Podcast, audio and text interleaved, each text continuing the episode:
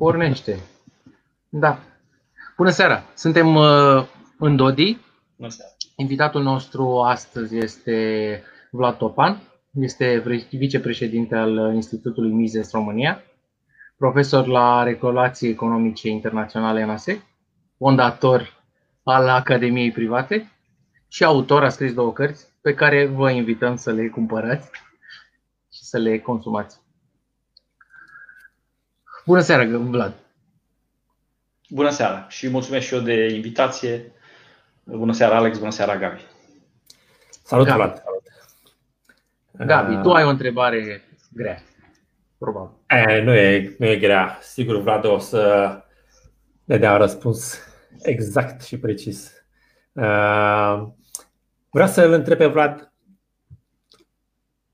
în legătură cu viața unui anarhocapitalist într-o societate etatistă, așa cum se, uh, se consideră, sau un, uh, a unui creștin în societatea uh, românească, în contextul în care pur și simplu multe principii pe care un astfel de om le ține lângă inimă îi sunt uh, încălcate, pur și simplu.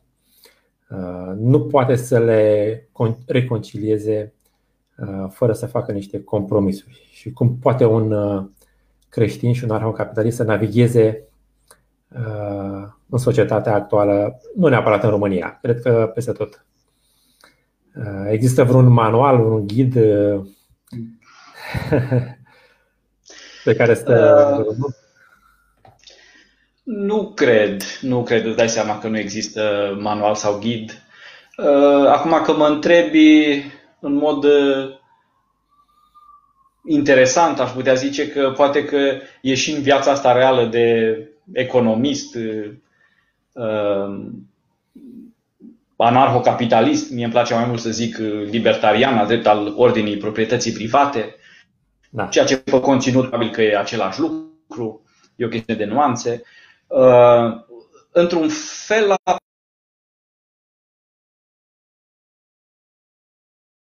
sau în religie, în ortodoxie, să zicem. Uh, te uiți la viețile acestea exemplare, la, te uiți la viețile sfinților în ortodoxie, iar în economie sau în școala austriacă sau în filonul acesta austro-libertarian, te uiți la Rothbard, te uiți la Mises uh, și te uiți la uh, urmașilor uh, uh, unii dintre ei remarcabili și vezi cum își duc ei viața, cum se strecoară ei prin mediul academic, cu exigențele lui și uh, e fezabil. Adică dacă Rothbard și Mises au rezistat uh, în vremuri mult mai grele um, uh, ca să gândească în continuare în termeni liberali, e cu atât mai ușor pentru noi, aș zice. Mai ales că în ultimii 20-30 de ani școala austriacă, la de la înființarea Institutului Mises în Statele Unite prin 82, Um, a devenit tot mai cunoscută. Adică nu se compară șansele unui tânăr care studiază ideile acestea astăzi cu șansele lui în anii 90 sau imediat după anii 2000. Sunt deja posturi universitare, catedre, jurnale care publică, deci deși sunt încă dificultăți și e percepută ca fiind uh, marginală, uh, e mult, e mult mai bine decât în trecut. Uh, depinde încotro vrei să ducem discuția la nivel de policy. Da. Nu, uh, hai să luăm, să luăm un uh, creștin uh, care află că uh, banii din taxele lui sunt folosiți pentru a, uh, cum a fost în România de curând, uh, pentru a subvenționa sau uh, a plăti integral uh, schimbarea de sex a unor uh, persoane din satul mare. Uh, sau cum a fost cazul doamnei Firea, care a subvenționat uh, uh, fertilizarea in vitro pentru Uh, diverse familii. Uh, cum poate, în America am înțeles că, tot așa, pe, uh, pe cazul de tipul ăsta, unii, unele asociații creștine au reușit să reușească să fie exceptați de la plata unor taxe. În România însă, de exemplu, un creștin nu prea are ce face nu prea are ce face um, deocamdată și pentru că încă la noi nu avem cultură civică creștinească, să zic așa, pentru că abia acum sunt vremuri, deci cu, cu perioada comunistă, am putea zice că de pe la Cuza încoace am început un pic de tensiune posibilă biserică-stat, da. dar a fost totuși ținută sub obroc. Comunismul a venit cu un prim conflict mai sever biserică-stat și acum, din nou, e un fel de perioadă de lămurire a naturii relației între biserică și stat și între creștini și stat și cred că mai ales în spațiul ortodox creștinii încă nu au un exercițiu de a gândi până la capăt în perioada actuală uh, provocarea aceasta. Ce mă fac când statul nu mai îmi este prieten? Uh, nu este creștin și populația majoritară sau o parte semnificativă a populației nu mai împărtășește valorile creștine. Cum mă apăr, cum îi pun limite, uh, pentru că până nu de mult acest lucru nu era o problemă. Adică în, în, în, chiar și da. în 90 era un reviriment și ai fi avut impresia că suntem de la sine un stat creștin ortodox cu 90 ceva la sută da, valori împărtășite. Da, și, mi se uh, pare că a fost un mariaj uh, pe care și biserica și statul uh, și îl doreau și îl acceptau cu bucurie. Statul și prin mulți politicieni și reprezentanții lui au subvenționat crearea de biserici uh, și așa mai departe. Uh, biserica făcea proselitism politic, să zicem, prin uh, anumiți membri ai ei. Iar da, de la referendum, de la referendum, mi se pare, de la referendum pentru familie, atunci, de atunci au început în sfârșit să se pună problema, domne, stați așa, că lucrurile nu sunt chiar așa de roz pe cât, cât se pare. Da, da, da. Putem spune că de la referendum e un mic punct uh, de inflexiune și se va pune mai acut uh, problema. Și se pune acum cu pelerinajele, cu libertatea exact. religioasă, cu uh, uh, prohibirea Paștilor, practic, ceva rarisim totuși, nici nu știu, poate, cred că s-a mai întâmplat o singură dată în istorie. Uh, și, și într-adevăr, trebuie să se, uh, să se dumirească și uh, partea creștină a societății cum reușești să, să conviețuiești într-o democrație de asta modernă, luând-o ca dată, cu uh, uh, concetățeni care sunt fie ostili, fie cel puțin sunt atât de penetrați de niște valori diferite de ale tale, încât consideră că, nu știu, un pelerinaj sau o liturghie sunt, în ultima instanță, mofturi. Uh, nu, le, nu le acordă nici măcar statutului concediu uh, uh, pe care l-ar, l-ar acorda altor, altor uh, activități. Uh, comunități, activități. Da, da cred, că, um, uh, cred că pur și simplu laicatul, laicatul ortodox, um, care conține specialiști, economiști, juriști, ingineri, profesori uh, și toate cele, în măsura în care consideră că e cazul, trebuie să, sau creștini, catolic, protestant, laicatul religios, să zicem, trebuie să-și asume și această componentă în activitatea lor, să nu uh, mai lase strict numai pe seama bisericii, pentru că uh, e aici o diviziune a muncii fertilă. Adică ar trebui totuși ca uh, instituția bisericii, în primul rând, să prezerveze elementele de nucleu dur ale spiritualității și laicatul să, să lucreze la margine, da, pe partea de cum exprimăm în termen de drepturi, libertatea creștinilor, um, ce tip de regim economic uh, uh, preferăm, uh, da, ce tip de organizații trebuie să creăm. Da, nu de mult am fost implicat în încercări de a crea un fel de Romanian, Romanian Business Leaders în varianta ortodoxă. Încă n-a ieșit, dar se pune problema asta. asta. Deci resimt, mulți, există mulți antreprenori care sunt creștini, credincioși și își pun inclusiv probleme personale de aceea. Eu cum îmi trăiesc viața acum? Sunt am bani mulți, am câteva companii, am activități, uh, dar totuși uh, mi-am adus aminte că sunt credincios. Cum îmbin cel mai bine uh, în viața mea cele două filoane? Și implicit um, au constatat că comunității creștinești lipsește, îi lipsesc instrumentele acelea pe care ei, ca oameni de afaceri, le folosesc foarte bine în activitățile lor. Nu știu, grupuri, fundraising, activism și așa mai departe. Uh-huh. Și cum uh, o societate libertariană, cum crezi că ar uh, rezolva conflictul ăsta? Adică cum pur și simplu uh, creștinii s-ar simți mult mai bine într-o societate din asta sau da, e un conflict? Uh, nu știu, de, uh, în, în ultima instanță, decât cu un stat ostil, da, fără îndoială, fără îndoială. Uh, dar uh, cred că ar trebui să uh, uh, ar merge foarte mult pe ideea de a, uh, de a se grupa pe considerente de valori culturale, adică încep să-ți faci școli cu orientare creștină, cluburi de afaceri cu orientare creștină, cluburi culturale cu orientare creștină și ar trebui să lupți și pentru posibilitatea de a uh, boicota în limitele libertății și ale proprietății private uh, anumite tipuri de valori diferite care sunt prea contundente da? valorilor creștine și de a conviețui cu altele care sunt cel puțin respectuoase. Dacă cineva poate să fie ateu și să respecte valorile uh, uh, creștine, și atunci comerțul, ca să zic așa, populației creștine cu populația care e doar atee sau de altă religie, um, e mai simplu, însă dacă sunt um, elemente ostile care prin programele lor Uh, au um, în vedere modificarea culturii creștine sau interzicerea anumitor elemente de cultură creștină, acolo discuția e mai dificilă. Acolo trebuie o, ar trebui o defensivă mai, mai informată despre natura statului, a precușului între grupurile de interese, a inițiativelor legislative, a lobby-ului, a manipulării presei, a manipulării uh, mediului online. Și din punctul ăsta de vedere, comunitatea uh, credincioșilor în general uh, revine, ca să zic așa, are un, are un handicap, aș putea zice. Probabil cu cât e mai aproape de ortodoxie și de o mhm. anumită simplitate, cu atât uh, are un handicap mai mare în, în defensiva asta. Hmm.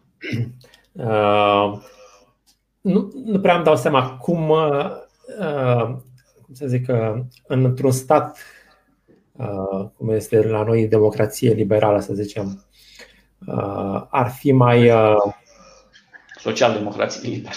Social să zicem, da. Da, trebuie să revenim la chestia cu social, socialist, uh, pentru că multă lume îl consideră pe Isus ca fiind un socialist, dar uh, Putem nu să, să îmi duc până la capăt întrebarea. Uh, de ce biserica, în mod tradițional, ea se pliază, se împrietenește cu puterea? Uh, fie monarhie, fie stat. Uh, cum crezi că ar vedea totuși o societate mai, uh, cu un stat minimal sau cu un stat care dispare treptat? Cum crezi că ar vedea o... Da, în primul rând aș avea rezerve, știi, la ideea asta că um, biserica e, um, caută, să zic, această alianță între throne and altar, da? între tron și altar, cum se zice. Uh-huh. Uh, e o discuție care trebuie nuanțată pe, nu știu, protestantism, catolicism, ortodoxie, dar în general. Uh, Asta nu ortodoxia, că aici publicul român. Da, da. Ortodoxia, de exemplu, a mers pe această idee a sinfoniei uh, imperiale, care uh, a fost interpretată destul de prost în, în vest, ca un fel de aservire totală a bisericii sub mâna statului, deci un fel de cezaropapism, cum se zice. Pe când eventual în, în vest greșeala ar fi fost papo-cezarism. Da? Papa să mhm. internalizeze instrumentul etatic și să fie uh, biserica deasupra statului. Mhm. Uh, dar uh, atitudinea ortodoxă a fost mai degrabă de tipul uh, uh, mă interesează problema fundamentală pentru care uh, sunt eu prezent ca biserică aici pe pământ și câte vreme statul nu aduce atingere acestei probleme, Celelalte sunt complet secundare. Pentru că misiunea bisericii pe pământ nu e nici politică, nici medicală, nici culturală, nici umanitară, nici socială, nici artistică, nici nimic, ci e de prezentare a adevărurilor de credință și de menținere a acelor practici care s-au instituit uh, uh, prin Hristos și apostoli uh, de la începutul creștinismului. Acelea sunt Uh, uh, miezutare. Deci și biserica a avut atitudine de, de tipul următor. Dacă statul a încercat să intre în acel nucleu tur, atunci rezistența mai tare ca ortodoxi n-a, n-a uh, uh, furnizat nimeni. Dacă nu s-a atins uh, uh, statul de acel nucleu dur, biserica a fost foarte îngăduitoare, a plecat capul, adică nu e, nu e revoluționară, nu e revendicativă uh, din acest punct de vedere. Uh, și aici am putea zice că datorită acestei atitudini, în zonele ortodoxe există mai puțin cultura discuției în termen de drepturi, în termen de economie, de eficiență de, și așa mai departe, um, pentru că rămâne centrală căutarea asta a virtuții și mântuirii în viața creștinească și câte vreme asta nu e fundamental atinsă, nu se fac valuri mari sau nu s-au făcut valuri mari. Hmm. Asta nu înseamnă că poate nu există o combinație mai bună între cele două. De asta ziceam, nucleul dur al bisericii, monahii și preoții și să, să, să se ocupe în continuare de, de, de uh, sarcina numărul unu a bisericii, ca să zicem așa, iar laicii din biserică să se ocupe, fiind implicați, și de marginile astea economice, juridice, artistice, civilizaționale și așa mai departe. Um, dar, uh, uh, repet, când statul începe să treacă în, în, să atace adevărurile de credință, riposta statului este de obicei destul de dură și sunt multiple exemple în, în istorie în care episcopii, călugării um, se iau literalmente de piept cu, cu împărați, cu da, da, da. regi și așa mai departe. Îi caterisesc, îi pun la pocăință, îi afurisesc și așa mai departe. Okay. Uh, uh, hai să discutăm puțin despre, uh, zicem, uh, Roman 13, în care Apostolul Pavel spune că trebuie să ne supunem autorităților, să dăm uh, uh, celui care ia da. Și pasajul din Evanghelie în care Hristos spune să dăm cezarului ce al cezarului și lui Dumnezeu ce al lui Dumnezeu. Unde crezi că asta a fost abordarea să zicem, Bisericii Ortodoxe și de aia a separat, să zicem, cu, cu o nuanță, cu nuanță. Într-adevăr, aș începe de la a doua, uh, dar să dăm cezarului ce al cezarului și lui Dumnezeu ce al lui Dumnezeu și, bine, iarăși, aș, aș dori să fac o precizare. Toate părerile pe care le, le uh, expun eu în seara aceasta uh, trebuie luate și în context și trebuie avut în vedere și ce tip de exigențe ar exista în, în creștinism și în, în ortodoxie legat de o astfel de discuție.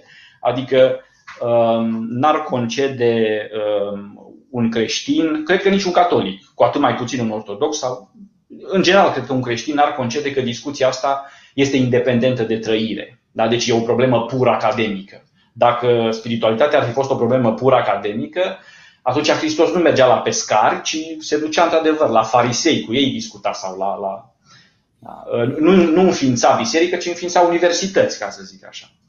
Da. Uh, asta nu înseamnă că nu poate fi o sinfonie plăcută între cele două, dar nu se confundă și, din păcate, a fost o sinfonie în Evul Mediu, că acolo s-au născut universitățile, dar astăzi mă tem că se produce o separație. Uh, bun, revenind, deci uh,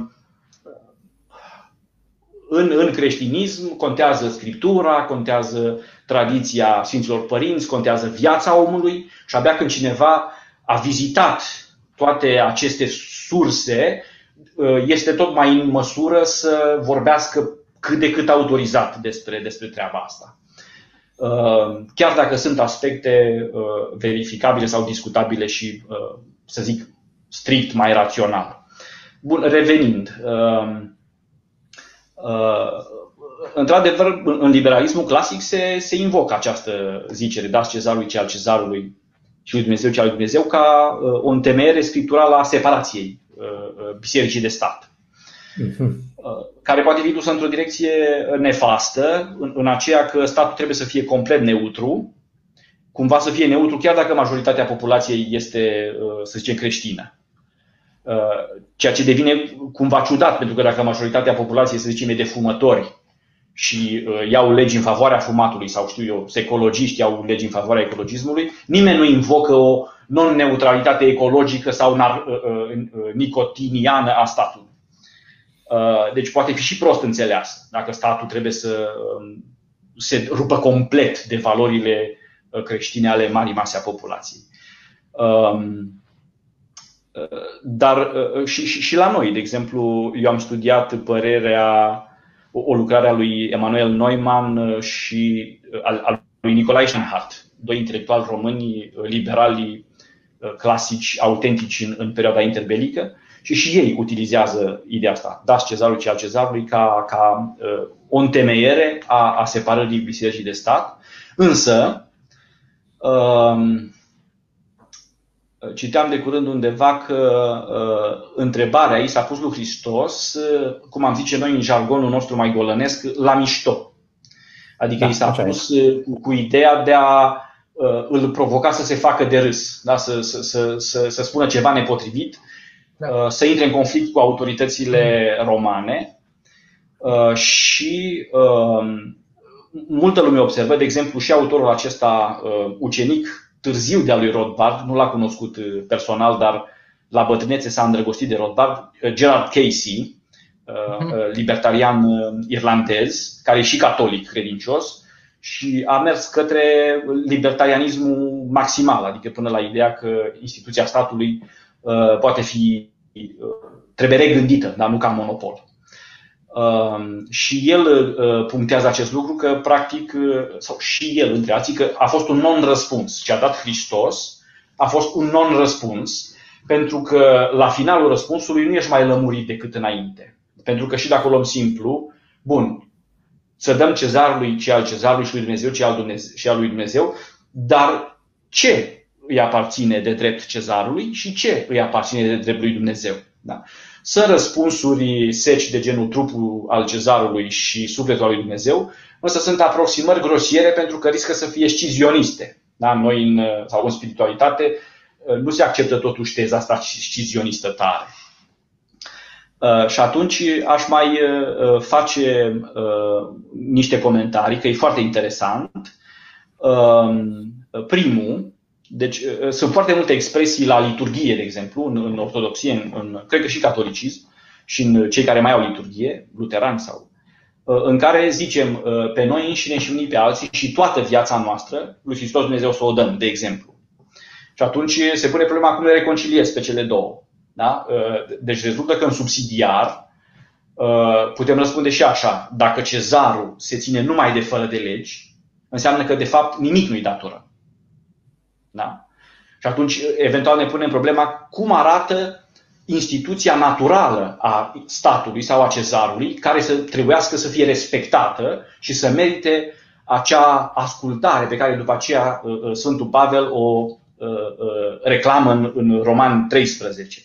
Da, da. Și discuția de a începe. Deci noi avem senzația că cu respectiva zicală s-a încheiat discuția, dar discuția de a începe. Care e acel cezar care realmente ar merita ascultarea creștinului. Biserica a încercat să spună că de asta o vreme, câtă vreme creștinismul a câștigat în, în uh, importanță și politic, uh, inclusiv prin sinfonia aceasta. Uh, Biserica a încercat să iradieze, să, dacă vrei, să civilizeze statul, că până la urmă, în măsura în care originea statului e în cucerire, oamenii de stat au fost de multe ori niște barbari, niște, niște brute cu sabia în mână, ca să zic așa. Iertați-mă dacă este... Da, da, da, da, da interveni, pentru că cu legitimitatea cezarului. Dacă pe vremuri cezarul era uns de biserică ca fiind un slujitor al lui Dumnezeu și care cu ajutorul puterii pe care este dată de către Dumnezeu trebuie să facă binele în împărăția lui, în regatul lui.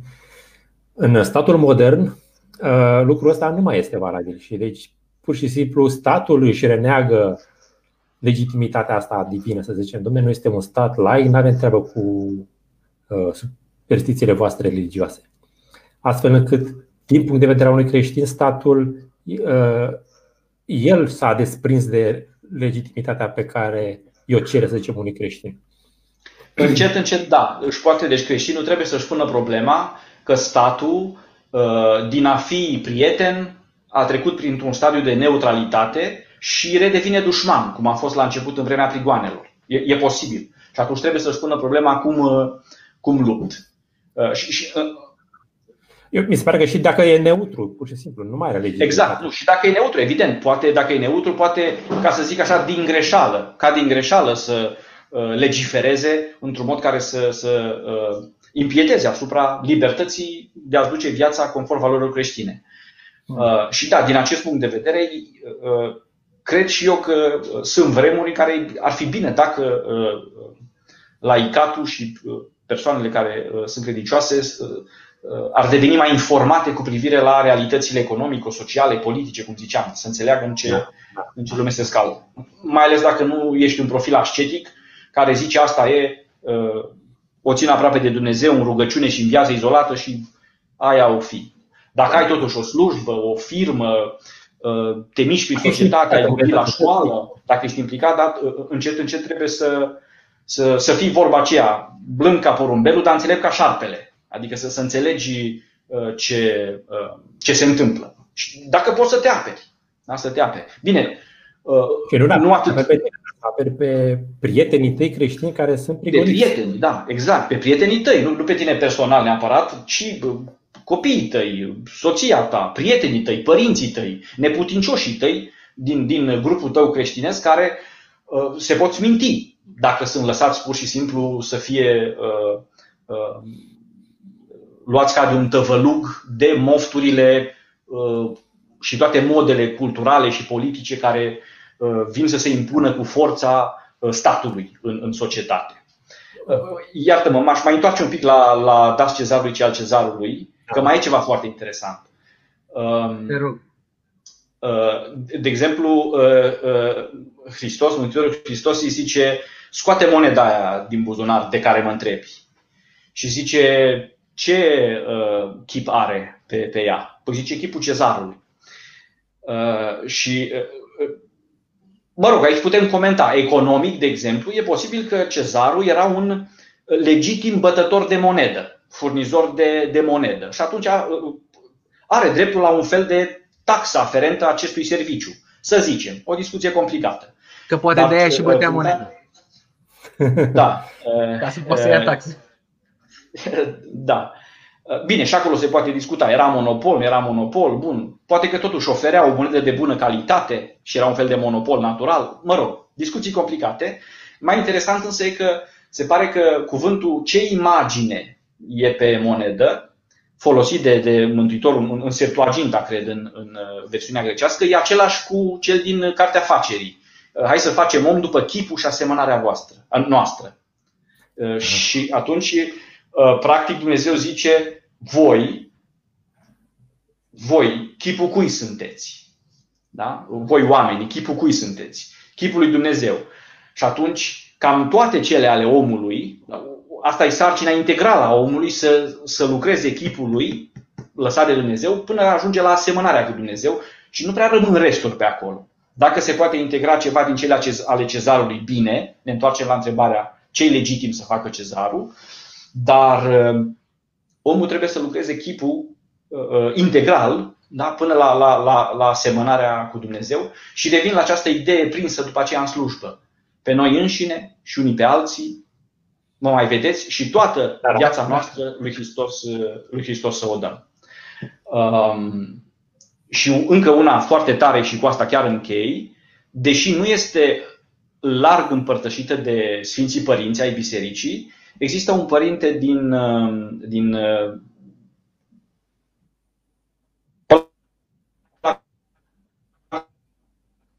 Acum s-a întrerupt. La milenilor, 1000, 1000. Face un comentariu la. Cum? Face un comentariu la, la, această, uh, la acest pasaj și amintind de mm. Testament în care evreii îi cer uh, profetului Samuel, dă-ne stat, ca la neamuri.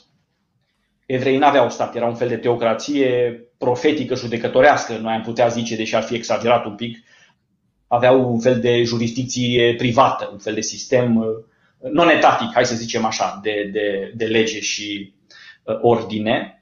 Și uh, evreii cer profetului Samuel să ne ungi rege, să avem și noi stat ca și neamurile.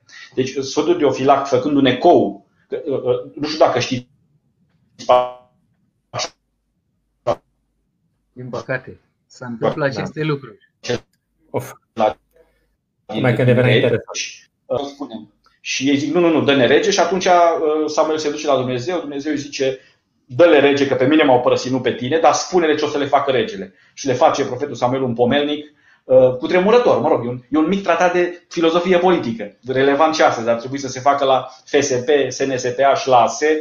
Uh, ar trebui să se facă bucata respectivă. Da, e foarte trist că se întâmplă chestia asta. Vlad? Obligat respectiva. Hai să-l oprim pe Vlad și să spunem... Iartă-mă să închei. Deci Sfântul S-au întâmplat niște întreruperi triste. S-au întrerupt. Aha. Dacă poți să modifici uh, rezoluția de la HD la 480 sau ceva. Cred că din cauza asta. Uh, da, da, de la setările uh, camerei. Am mic.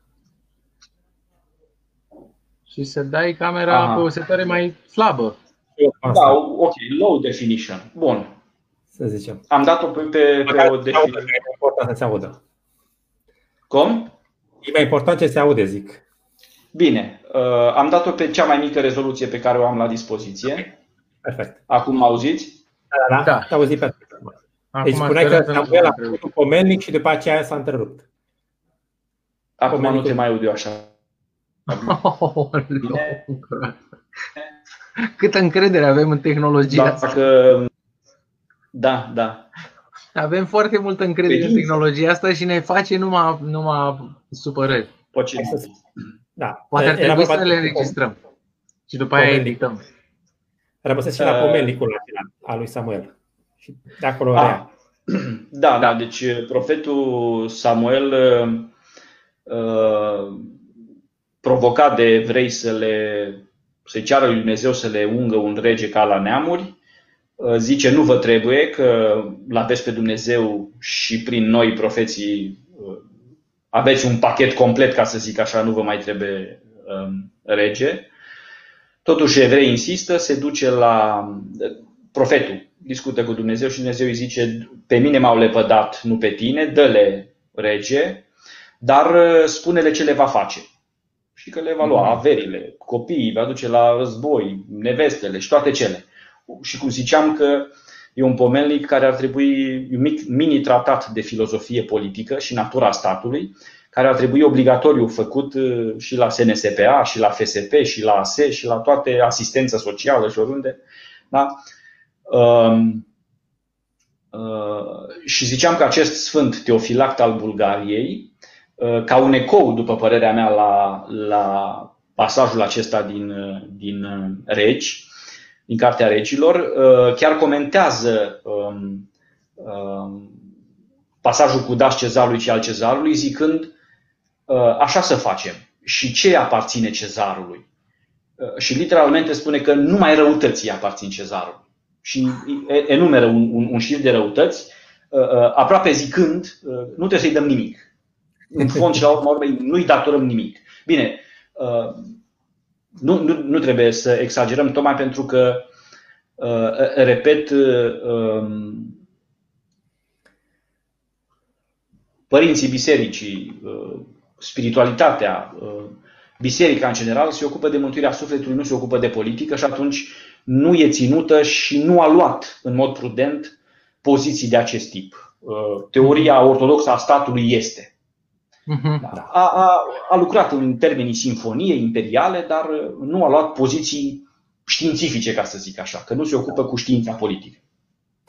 Uh, da, uh, și noi ca laici, uh, să zicem, ca, ca parte integrant, ca parte a laicii, laicului. A laicatului, da, da, parte din biserică, da, noi suntem în, da, în biserică. Parte biserică. Uh, avem această, domne, avem un stat, uh, o democrație și trebuie totuși să alegem uh, ce putem să alegem, ce putem să facem totuși. Avem de obicei două opțiuni, între socialism și uh, capitalism, între, să zicem, o chestie mai liberală și o chestie mai etatistă. Și multă lume consideră că socialismul este o teorie politică mai apropiată de creștinism datorită faptului că Isus uh, a ajutat pe cei nevoiași, uh, nu i-a avut uh, la o inimă pe cei bogați. Cum am putea să zicem să,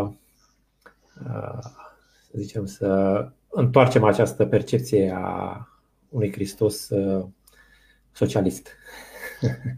Da, Cred e, că, iarăși, în primul rând e corectă și după aia fără îndoială că nu e corectă. E un anacronism uh, grosolan din acest punct de vedere. Da? El și închipuim pe uh, Mântuitorul luându-și carnet de partid, fie socialist pur, fie social-democrat, fie, Doamne iartă-mă, creștin-democrat.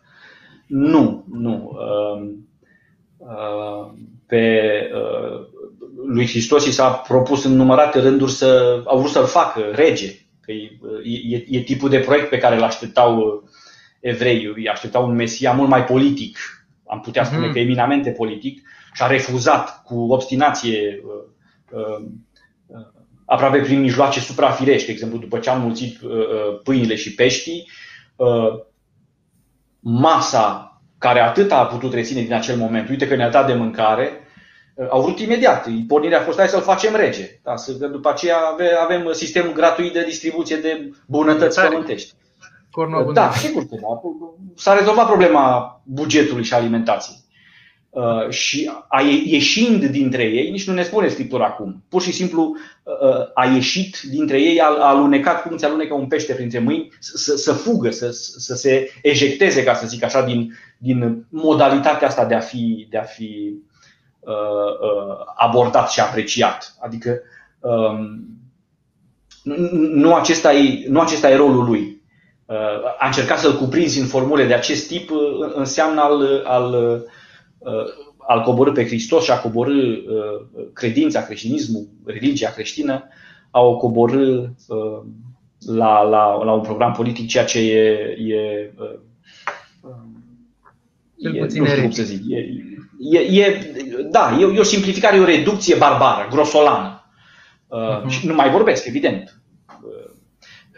Deci de aceea fer ar fi să nu zic de acum rezultă că Hristos era libertarian sau un capitalist convins sau uh, vreun, vreun titular de uh, carnet de partid prin vreun PNL sau știu eu ce.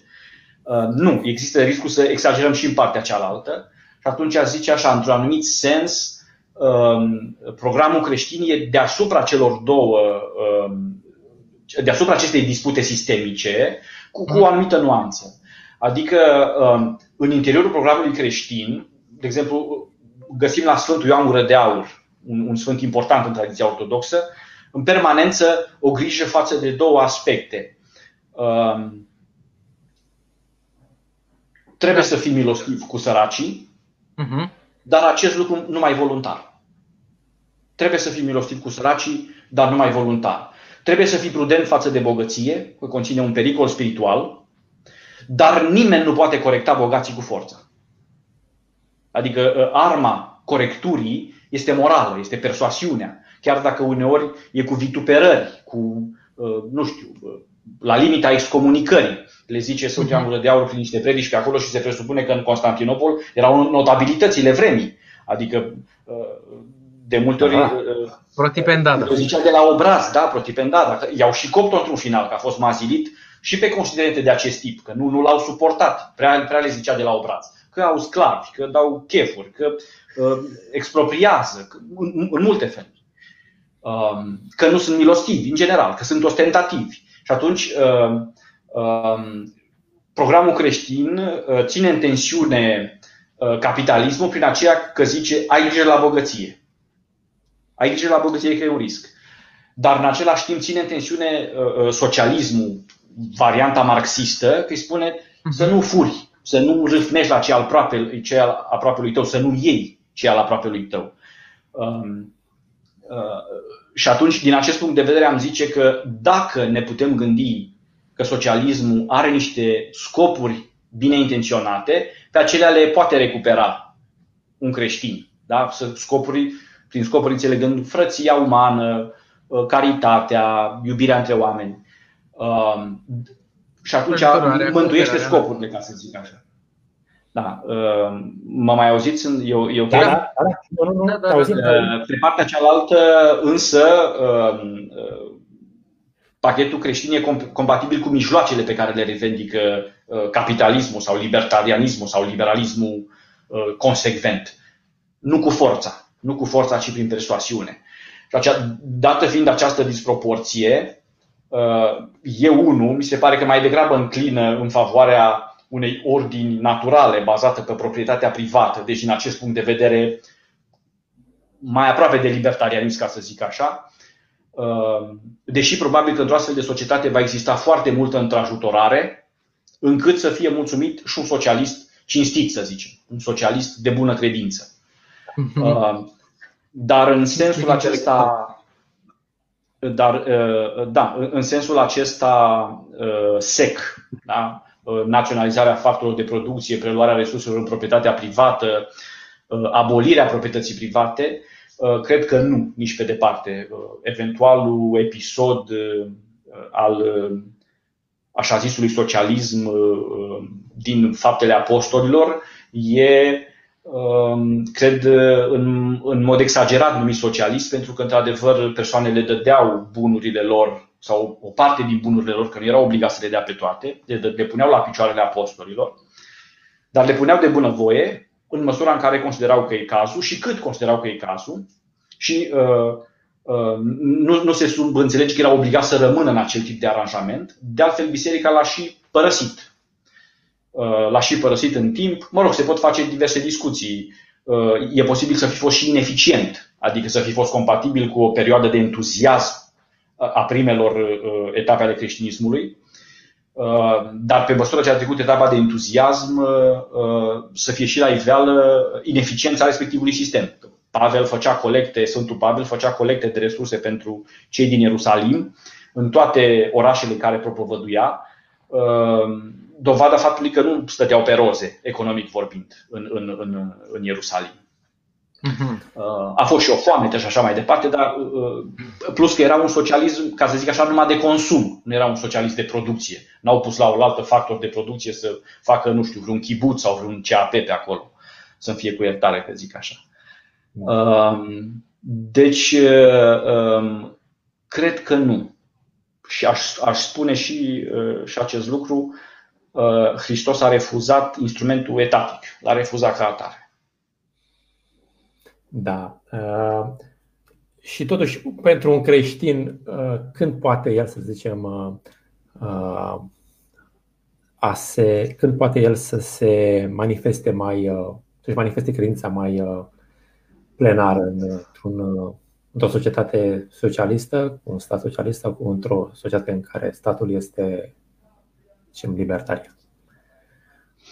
Adică uh, mic. Păi fără îndoială că o societate uh, bazată pe libertate, libertariană sau mai liberală, Uh, și istoric am avut conflictul ăsta între creștinism și socialism în Uniunea Sovietică, în Albania, în China, pe la noi, pe aici am avut, uh, să zic, dovada vie că socialismul nu e uh, prieten cu creștinismul. Uh, ba chiar Lenin însuși își, își făcuse un proiect special din uh, tamponarea, ca să zic așa, a bisericii, pentru că au înțeles că uh, nu va opune rezistență imediat, dar și când va opune rezistență va fi cea mai redutabilă.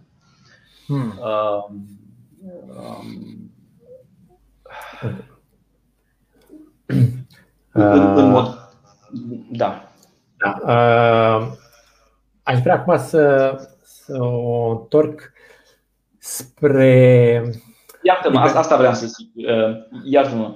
Uh, tipul de, de risc pe care societatea libertariană sau o ordine a proprietății private sau o, o, o, o ordine mai fără stat sau cu stat mic, uh, tipul de risc pe care cred că îl subestimează o astfel de ordine, este riscul acesta de a lăsa în paragină căutarea virtuții. Ehm, pentru că dacă, dacă ar fi să, să alegi între două rele, să zicem, uite, într-o zonă se caută virtutea, dar s-a lăsat în paragină libertatea, dreptatea, eficiența, uh-huh. așa. Ehm, iar în altă parte să zici, uite, aici se caută dreptate, eficiență, libertate, nu știu ce, dar s-a lăsat în paragină căutarea virtuții, uh, pe termen lung a doua societate, adică nu e durabilă nu e durabilă, uh-huh. putrezește, putrezește în, în inima ei, în nucleul ei și pe termen lung uh-huh. se transformă într-una totalitară uh, aproape, aproape sigur. Deci, uh, totalitară sau libertină? Păi cele două se întâlnesc. O, o societate libertină nu poate fi decât în ultima instanță totalitară.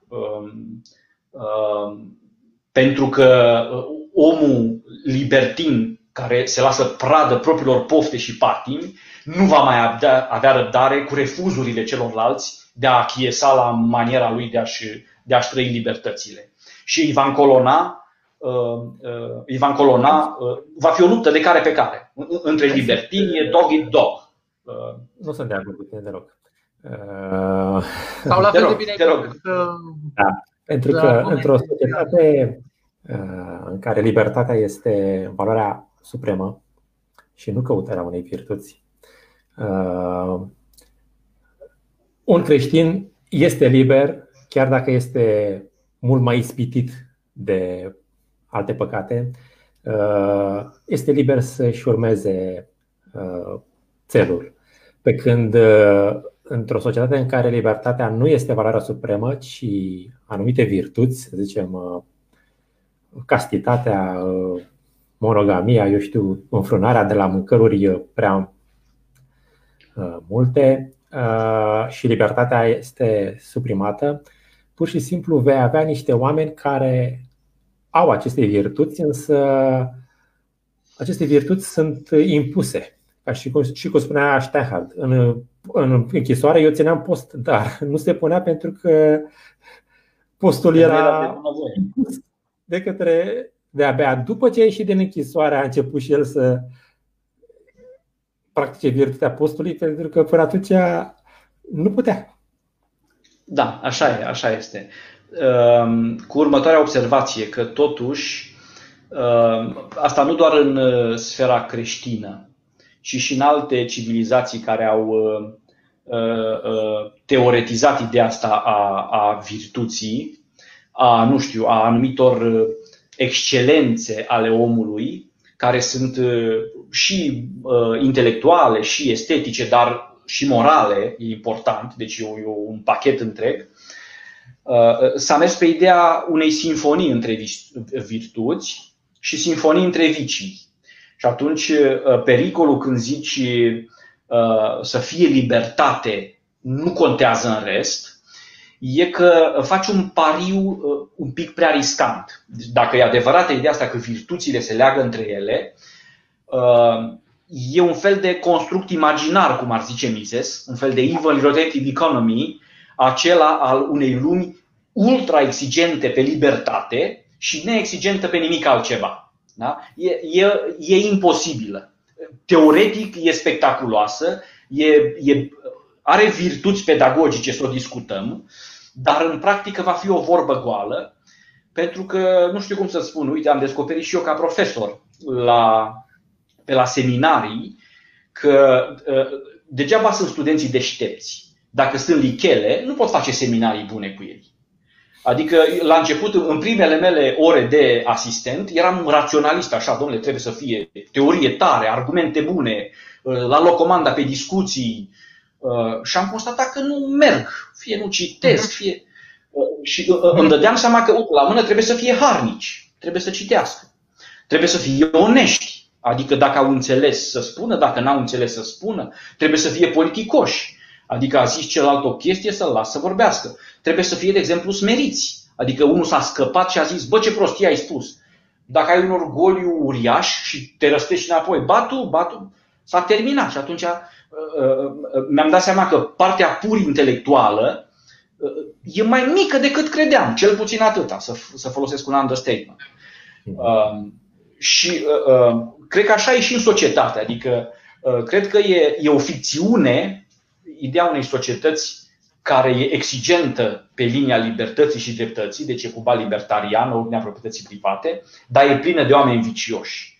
Nu, uh, uh, și din experiență, oamenii vicioși, de exemplu, Uh, caută să captureze statul. Bine, acum asta e o generalizare pe colțul mesei de a În cazul în care există statul, dar dacă nu există statul... Da, uh, îl vor crea. Nu, dar îl vor crea. Ei, exact. Ei sunt cei care, ca interes particular, uh, au răsplăți suficient de mari, mult mai mari decât ceilalți, dacă încep să refacă mecanismul acesta al, al statului și să-l, să-l Dacă e cineva care are acest interes, sunt acești ultravicioși care vor să încoloneze pe ceilalți la uh, uh, căruța propriului viciu, ca să zic așa. Să întreb eu ceva. Da, da uh, vă rog, te rog. Alex, Dacă. O să... Da, zi tu, zi tu, Gabi. Ok. Mai aveam de spus ceva și pe mă opream din subiectul ăsta. Da, da, da. Încă un lucru pentru pro-libertarianism și non-aggression principle, să zic așa. Uh, nu, să nu mă înțelegi, și eu sunt pentru. Eu știu, știu, știu, știu. Da, da. Uh, și Dumnezeu a făcut un pariu cu omul și l-a lăsat liber uh, și a riscat. Uh, cred că și noi cu aceste exerciții putem risca și nu cred că să zicem, vom ajunge spre, chiar dacă există tendința spre rău, totuși așa este bine și moral să lași omul liber să-și, să-și cadă, dar să și se ridice după aceea. Fără îndoială, însă fără al îmbrobodi, fără al minți. Adică dacă zice, păi și crezi că nu mai îmi trebuie nimic altceva în afară de libertatea asta goală pe care o am, răspunsul e nu, îți mai trebuie. Da, libertatea e un bun plafon de la care să începi construcția, dar uh, poți avea o viață în libertate îngrozitoare dacă până la urmă mâncarea pe care o mănânci e sub orice critică, cultura pe care o consum, muzica, literatura, e sub orice critică, dacă toți oamenii sunt niște egoiști înguști de unul nu zice bună ziua fără să câștige ceva. Mă mai auziți că văd o... Da, da, auzim, da, da, da. da.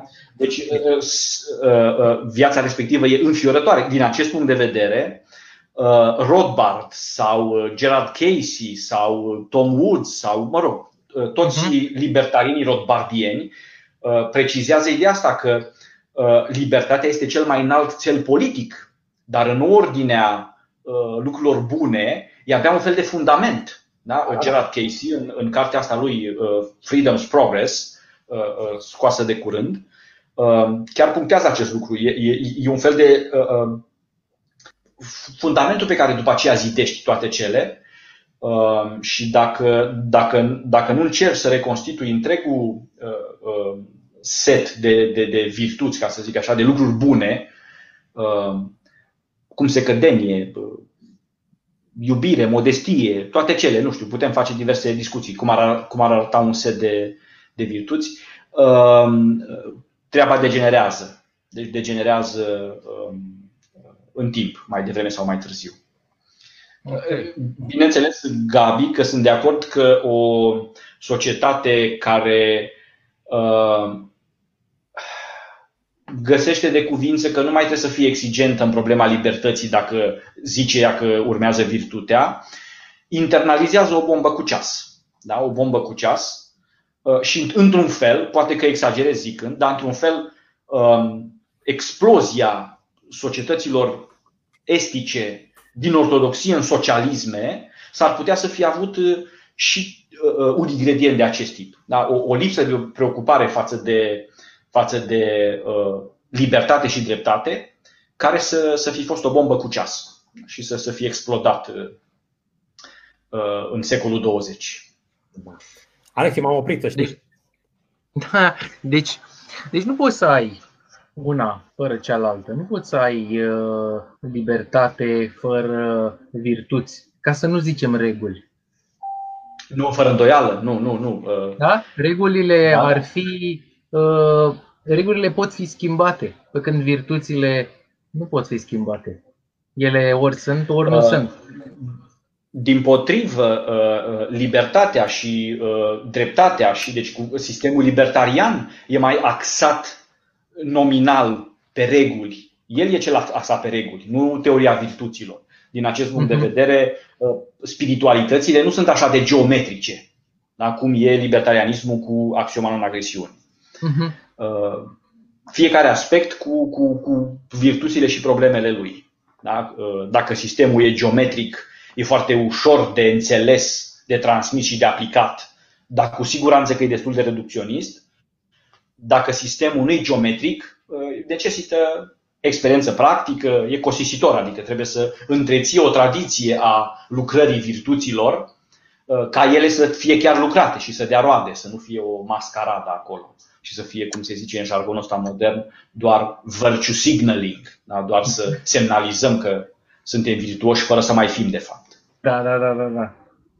Um, uite, de multe ori există um, justificări pentru uh, valoarea libertății, există justificări economice. Uh, există vreo modalitate prin care poți să justifici și altfel uh, virtuțile, să zicem economic. Uh, poți să, poți să justifici, de exemplu, că păcatul este ineficient Uh, poți, să, poți, să, poți să justifici în două feluri cumva. Da, interesantă analogia, ți minte că am mai discutat puțin despre asta. Uh, uh, da, poți să zici că uh, la scara întregii vieți a omului, și pământească și cerească, cumva păcatele sunt uh, erori antreprenoriale, ca să zic așa în, în antreprenoriatul existențial, am putea zice așa, omul este un antreprenor existențial. Ce program de viață și alege el ca să obțină pe ansamblu cel mai bun rezultat? Îi zicem fericirea, mântuirea sufletului, îi zicem cum, cum vrem. Și atunci, mhm. dacă privim viața ca pe un proiect antreprenorial, de antreprenoriat existențial, ne luăm resursele câte le-am primit uh, și le, le uh, utilizăm într-un anume mod, uh, păcatele sunt erori antreprenoriale, pentru că investim aiurea și o pățim. De cele mai multe ori, mă rog, acceptând uh, că ce ne spune uh, creștinismul e adevărat, o pățim și aici și dincolo. Da? Uh, de, de, de exemplu, iarăși, Sfântul Ioan Gură de Aur obișnuiește în permanență să le mențină pe cele două fără să le piardă. Răsplăți și aici și dincolo sau probleme, pedepse și aici și dincolo. Da? Și uh, nu ratează nici acest aspect utilitarist, că păcatele sau lucrarea viciilor, da? când un păcat devine un fel de obicei sistematic, devine patimă sau viciu. Mm-hmm. Când o virtute uh, uh, sau când o faptă bună din punctuală devine sistematică, devine virtute. Da? Abia atunci devine virtute. Dar păcatele Mă rog, nu întotdeauna, că sunt și cazuri dificile, dar ca regulă uh, uh, se dovedesc a fi o proastă investiție și pe uh, și lumește, și lumește vorbind. Uh-huh. Pentru că uh-huh. dacă, nu știu, ai obicei, nu știu, eu mi-aduc aminte că în, în studenție, acea vreme a experimentelor, am mai căzut în patima jocurilor pe calculator, de exemplu. Și nu pot spune, nici chiar și atunci, onest fiind, îmi dădeam seama că Um, se lasă cu, cu pierderi efective de, de timp, de, de neuroni, de, de, de examene, de uh-huh. întâlniri cu prietenii și așa mai departe, de sănătate. Deci, uh, și atunci uh, păcatul sau uh, proiectul viciului, proiectul așa păcatului este și o, uh, o eroare antreprenorială, o risipă, am putea spune. O, o, o risipă. Uh-huh. Ziceam data trecută când am vorbit că da. sensul de risipă, fundamental al păcatului, da, nu e atât uh, uh, încălcarea unei reguli, cât ratarea unei ținte. Da? Uh-huh. Ratarea, ca om, ca ființă umană, când păcătuiești, ontologic vorbind, îți ratezi ținta și, și nu devii ceea ce trebuie, ci devii altceva. Da? Fiind prin asta bolnav. În, în spiritualitate merge bine și uh, metafora asta medicală. Da? Uh, da. În ortodoxie, de exemplu, problema nu e atât de mult juridică. Vai de mine, s-a supărat Dumnezeu că tu uh, ai mhm. încălcat o poruncă sau. Uh, da, asta potrivă, și eu. Da, suferă când vede că omul se auto-deconectează de la uh, aparatele care îi dau sănătate, uh, uh, distrugându-și singur ființa, ca să zic așa, condamnându-se la uh, sărăcie ontologică, la limită la moarte. La plata păcatului este moartea. Um, uh, nu-mi dau seama dacă am răspuns la întrebare, mai zi tu, Alex, dacă ba, vrei Eu cred că ai răspuns și voiam să urmez uh, mai departe cu uh, ce legătură ar putea să existe între um, virtuți și profit, partea capitalistă. Uh, într-un sens foarte general, dacă păcatul l-am putea asimila pierderii, profitul e, câș- e un câștig și îl putem importa și în discuția spirituală. Cred că tot, nu, tot noi vorbeam că traducerea în, în engleză a acelei ziceri a lui Hristos, ce va folosi omului de va câștiga lumea întreagă, dar va pierde sufletul său, în engleză mm-hmm. e What does it profit a man to mm-hmm. gain the world but to lose his soul? Da? Uh, și, din nou, iarăși, profitul aici nu e monetar, ci un profit, dacă vreți, existențial. Da? E un profit mm-hmm. existențial. Aș vrea să uh, vorbesc totuși și despre profitul monetar un pic. Da, așa există e. O parabolă, există o parabolă în care un stăpân împarte la trei slugi talanți. 100 uh, de talanți, 10 talanți și un talent. Cel cu 100 de talanți uh, investește în profitabil, cel cu 10 la fel îi pune la o bancă, mi se pare, și cel cu un talent zice, bă, poate îl pierd și pe ăsta, îl bagă în pământ și îl dau înapoi stăpânului, că se întoarce. Ah. Se întoarce stăpânul, îl fericește și pe primul și pe al doilea că i-au mulțit banii și pe când pe altul uh, îl pedepsește. Și îi spune chiar așa, nu știu de ce atât timp în uh, vest uh, profitul și dobânda de la bancă a fost prigonită. Domne, mai bine puneai banii la bancă și la oamenii cu bani și măcar tam dădeai dobânda decât să fii stat cu el în pământ. Într-adevăr, e vorba de fapte bune aici, de te-am da, dat, da. te-am înzestrat cu cap, cu mâini, puteai să faci niște fapte bune, dar eu zic că are și, ca întotdeauna, o parabolă are mai multe planuri de interpretare. Și eu zic da, are, are și această conotație. Uh, capitalismul, uh, cred că pe Uh, mai ales protestantismul cu calviniștii, uh, au preluat nu această. Nu, nu, nu numai. Nu numai. Uh, pentru că dacă te gândești, e teza aceasta lui Max Weber, cum că capitalismul ca sistem e un produs protestant. Cred mm-hmm. că mhm. acum sunt destule, destule argumente post-Max Max Weber ca să nu se mai considere că e corectă teza pentru că e un autor, Robert Lopez, parcă, care a, teorit, a, a scris mult despre revoluția comercială care a început prin secolele 12-13, deci înainte de protestantism. Și asta e, e mai ales din spațiu catolic, latin, uh, cu orașele italienești, cu orașele de prin uh, țările de jos, uh, din Flandra, din câteva de prin Franța. După aceea e acea ligă hanseatică de, de comercianți din Evul Mediu în care Uh, găsim și Novgorodul, cetate rusească din, din uh, uh, sfera Rusiei chievene. Da? Deci, um, e, cred că e prea tare, e forțată teza că sistemul capitalist e, e un produs protestant. Um, eu nu împărtășesc. Rothbard însuși are câteva memorii în care atacă problema asta în, în, cred că sunt preluate cele mai multe și în acea istorie a gândirii economice, o perspectivă austriacă, în care comentează acest lucru. Uh, și dacă te uiți în, în sfera protestantă ce viziuni despre stat și despre revoluții și despre ordinea socială au avut uh, și completezi cu acea parte politică, e neclar uh, în ce măsură sunt iubitori ai unei libertăți capitaliste. Discuția mai complicată. Dar, profitul monetar și cum să zicem, unii spun că ortodoxia, domne, n-ar trebui să faci profituri foarte mari uh, pe pământul ăsta, uh, de ce te zbați uh, așa de mult, de ce să, fie, să fim prosperi? Mai bine să fim săraci lipiți, lipiți pământului și există această concepție că ortodoxia chest, face chestia asta și nu, nu cred că e adevărat, mai ales din perspectiva acestei în măsura, în măsura în care persoana este cu adevărat, să zic, calibrată către um, lucrarea virtuții și către mântuire, Uh, ortodoxia are această um, sancțiune pozitivă, ca să zic așa, a sărăciei de bunăvoie. Deci dacă tu vrei de bunăvoie să te sărăcești, să trăiești mai simplu, uh, ai o firmă, vrei să o desfințezi. Uh, de ce? Ca să simplifici viața, să te dedici um, rugăciunii. Sancțiunea e pozitivă, da, e bine că o faci, dar cumva trebuie să o faci în duhul potrivit. Da?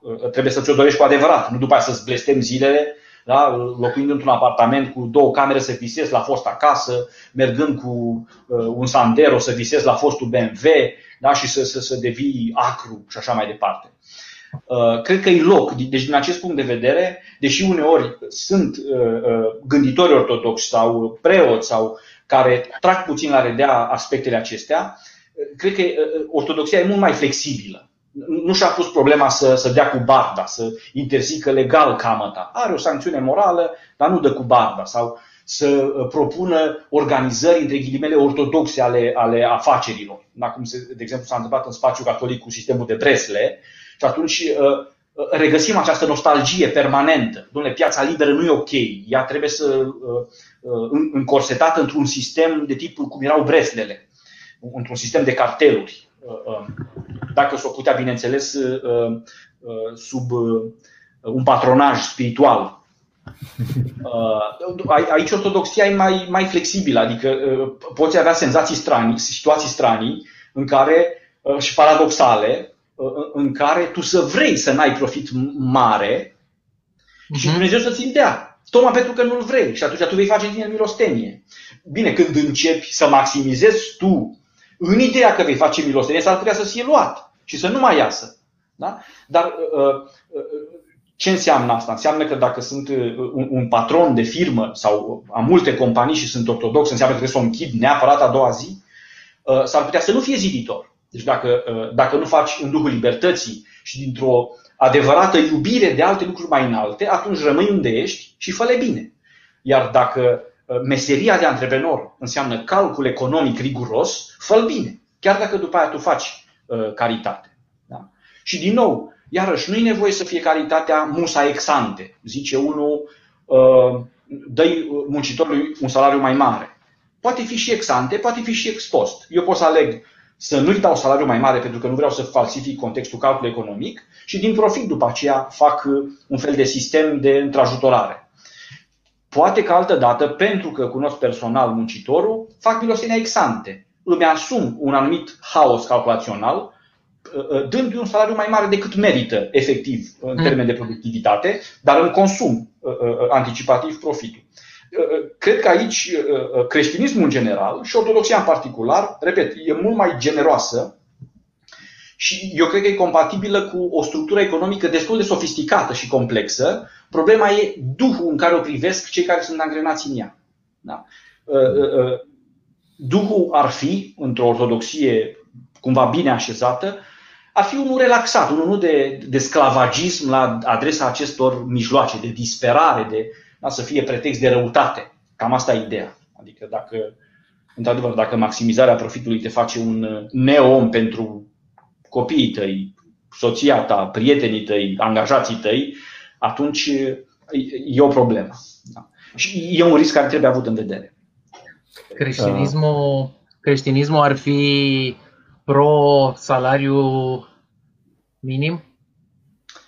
Uh, dacă uh, l-ar face de, de, în mod liber uh, un antreprenor sau un club de antreprenori, n-ar fi nicio problemă. Însă impus de stat, eu cred că nu. Accept că se poate purta o discuție, dar cred că nu. Cred că nu. Și cred că, uh, uh, repet, biserica sau ca biserică nu va lua poziții în treaba asta. Deci un, un episcop onest, un preot onest, când aude de problema asta, zice, bă, avem pe un economist ortodox, vreun jurist ortodox, ia adu încoace să vedem. Care e natura salariului? Ca să știu, la fel cum un, un, un, un, un preot ortodox onest, când îl întreabă cineva, pot să fac să consum cu tare pastilă, da? ca să-mi scadă tensiunea, uh-huh. nu caută prin scriptură uh, soluția la uh, problema tensiunii, ci uh, cheamă un specialist da? și uh, uh, încearcă doar să vadă în ce măsură specialistul, uh, propunând descrierea naturii lucrurilor, își iese cumva din barca lui și importă specialistul anumite judecăți de valoare și teze spirituale care uh, nu sunt compatibile cu, cu, să zicem, creștinismul sau cu ortodoxia în particular.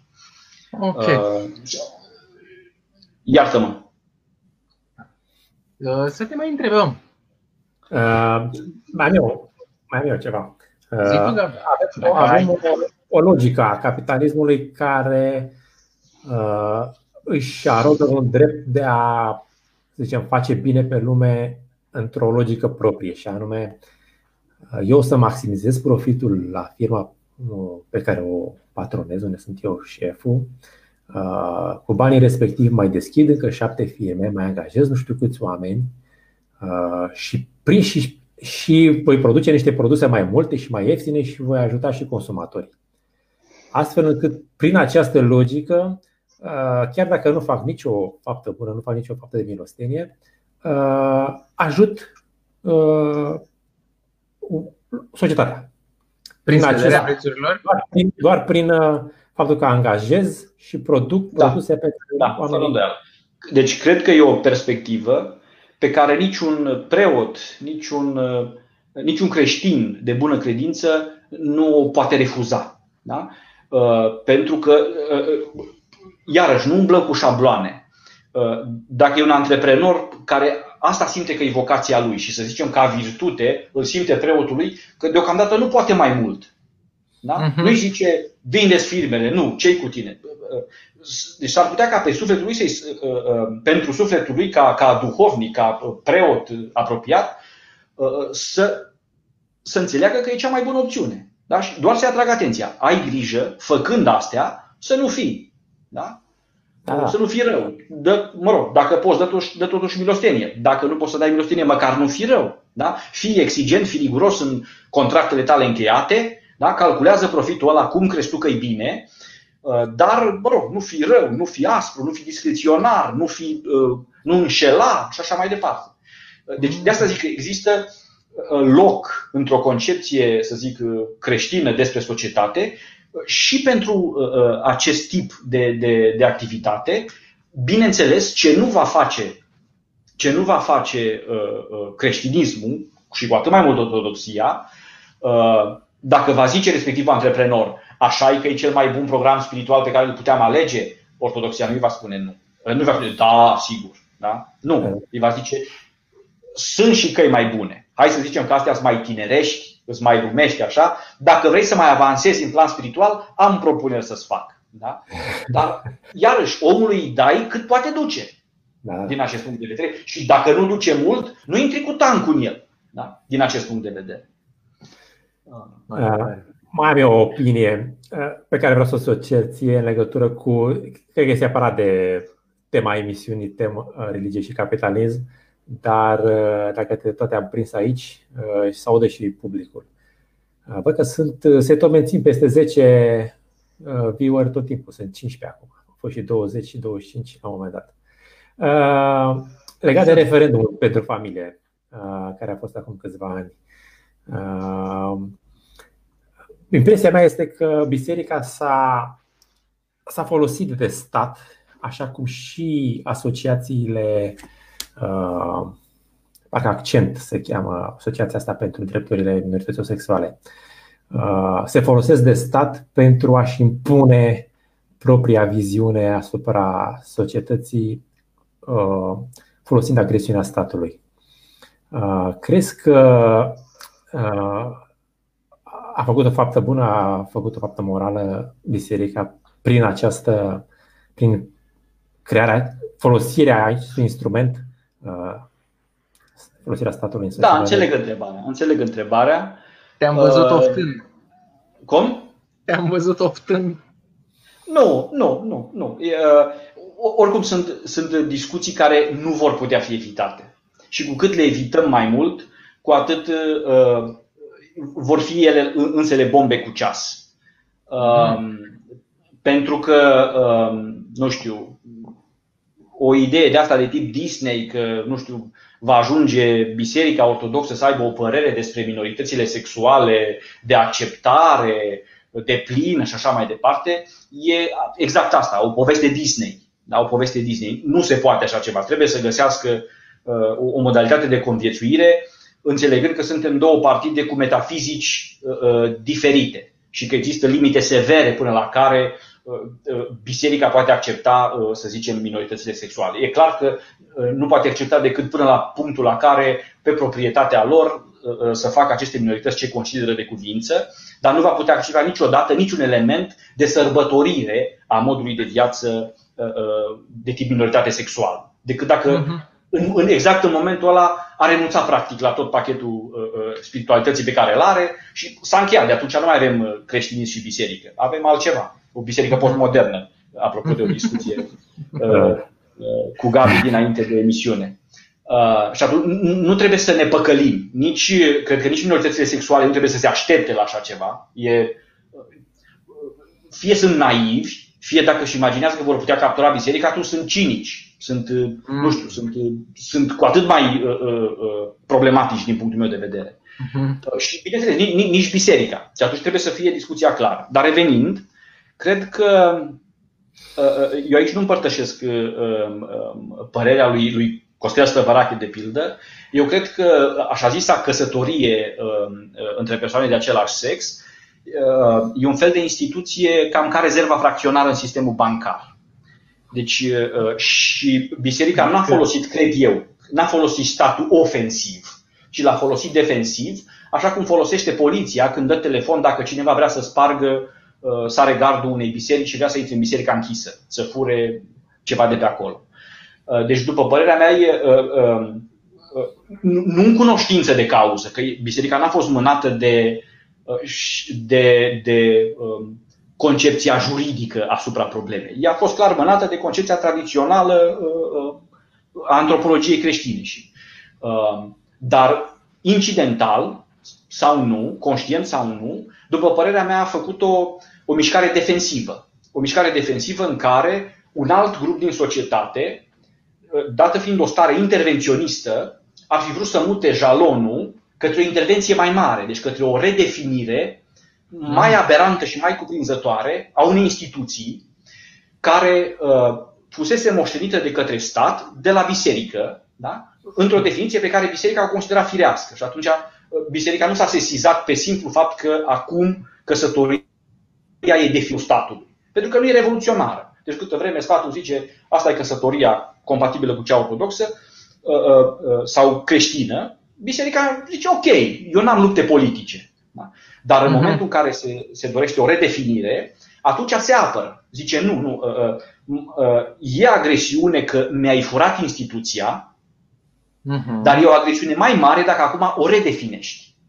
Uh-huh. Atunci, în momentul ăla mă sesizez. Deci, din acest punct de vedere, mie mi se pare ca și uh, uh, uh, exemplu rezervelor fracționare din sistemul bancar. Statul, să zicem că preia un sistem cu rezerve 100%, uh-huh. el devine autoritatea de supraveghere și reglementare. Da? Suntem în situația cu căsătoria tradițională și la un moment dat zice, am o idee, hai să nu mai fim înapoiați, hai să băgăm o rezervă fracționară. Da? Deci mie mi se pare că la referendum a fost o situație de acest tip. Sunt de acord că discuția e complicată, dar din acest punct de vedere, eu am perceput uh, măsura și am și votat în consecință ca libertarian și ortodox, am votat uh, uh, defensiv. Am votat defensiv pentru că un, un grup din societate vrea să folosească statul să le extindă în dauna unui alt grup mai tradițional. Au depășit sfera simplei libertăți, după okay. părerea mea. Uh, uh, spune tu, Alex. Adică că mai mult exact pe subiectul ăsta. Păi și uh, nu ar putea să existe o discuție despre cum uh, biserica influențase, ca să nu zicem capturase, influențase deja statul și scrisese definiția uh, în lege. Uh, nu cumva uh, are loc o, e loc de o discuție în care ele ar trebui să fie separate la loc încât să nu existe o luptă între definiția bisericii și definiția nouă, modernă, pe care voiau să o împingă alții. Și la da, fel și cu banii sănătoși și cu rezerva fracționară. Fără îndoială că da, fără îndoială că da, dar în respectiva societate multivalorică, așa cu, da? Uh, uh, probabil că dacă n-ar avea altă șansă, nu știu, ar alege ortodox și să-i zică instituția altfel și ar, ar, ar trebui să aibă modalități să se exprime și să pună o diferență și să nu accepte la paritate uh, tipul de acord între persoane de același sex. Cu, cu instituția căsătoriei. Deci ar trebui să, să li se permită, ca să zic așa, să nu o recunoască în interiorul comunităților ortodoxe și să o poată boicota, în sensul să nu țină de seama de ea și de consecințele sale juridice. Bineînțeles că asta ridică probleme foarte grave. Adică o societate, o țară care ajunge până acolo, se transformă practic în două țări. Mm-hmm. Un litigiu de legi între o comunitate ortodoxă și o comunitate uh, LGBT aproape că devine un, un, un litigiu, cum e astăzi, conflict de drept internațional. Da? Cam așa ar deveni. Cam așa Dar de ce, de ce încearcă părțile astea două să, să se, uh, să-și impună una alteia uh, punctele de vedere? Adică ai, ai o parte juridică, statul, care îți uh, consfințește parteneriate între indivizi și după aia ai biserica care o să zică da, noi nu consfințim parteneriate LGBTQ+. Da, da. Nu, senzația mea e că biserica nu impune. Chiar și istoric, biserica făcea, ținea evidența. Uh, nu știu dacă putem zice că eu subcontractase statul, pentru că uh, la căsătorie uh, e important adaosul ăsta pe care îl zice Sfântul Pavel, iar eu zic în Hristos și în biserică. Mă rog, putem discuta aici. Deci eu zic că biserica nu impune. Biserica zice, așa facem noi. Uh-huh. Asta considerăm biserica crestorie. Asta, asta considerăm noi. Uh, întâmplător foarte mult timp, așa considera toată lumea, nu era în discuție. Da? Și pentru că acum se pune în discuție, apar aceste probleme de tip, de tip nou. Uh-huh. Uh, uh, discuția e delicată. De ce, de ce vor să, să impună? Uh, și eu m-am întrebat. Da, și eu m-am întrebat. Adică ar trebui să meargă uh, natural treaba. Adică dacă comunitățile LGBT pot dubla în timp uh, toate lucrurile bune care, să zicem, acceptăm că s-au întâmplat în familia tradițională de-a lungul timpului, uh, uh, răbdarea lor și realizarea lor în practică ar avea un fel de efect demonstrativ. Uite, da, uite, se uh-huh. întâmplă și la noi exact ca în familiile normale, nu e nicio problemă. Neagasându-i pe ceilalți, nebăgându-le pe mhm. gât recunoașterea și atunci ar putea obține o recunoaștere nu știu, bazată pe dovezi, bazată pe, pe, pe realități. Um, istoric era, istoric era dacă, creștin. Dacă, da, dacă biserica uh, ar, uh, ar face un lucru creștin să accepte și alți oameni. Uh, nu neapărat în sânul ei, dar să-i accepte ca copiii ai Domnului. Păi, păi firește că îi acceptă, firește că îi acceptă. Dar le scoate în evidență că... păcatul. Atâta. Cum?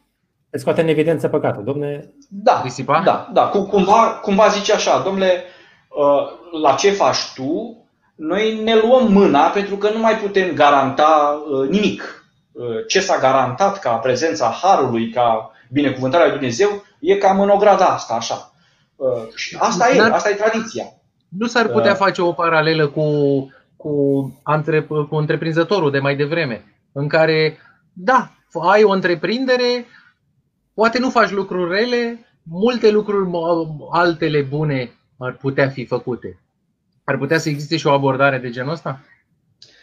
Uh, nu pentru că am dat, chiar am dat într-un postmodernism teologic da, în care ai observat că uh, biserica zice odată așa, odată altfel. Da? Odată mhm. așa, odată altfel. Uh-huh. Uh, uh, pe chestiile esențiale nu s-a prea întâmplat asta. Da? Și uh, uh, evoluția aceasta dogmatică e un lucru foarte periculos în spiritualitate. Da? Uh, uh, într-un anumit sens, adevărurile, în adevărurile tari de, de credință, nu există evoluție în sensul pe care noi îl înțelegem.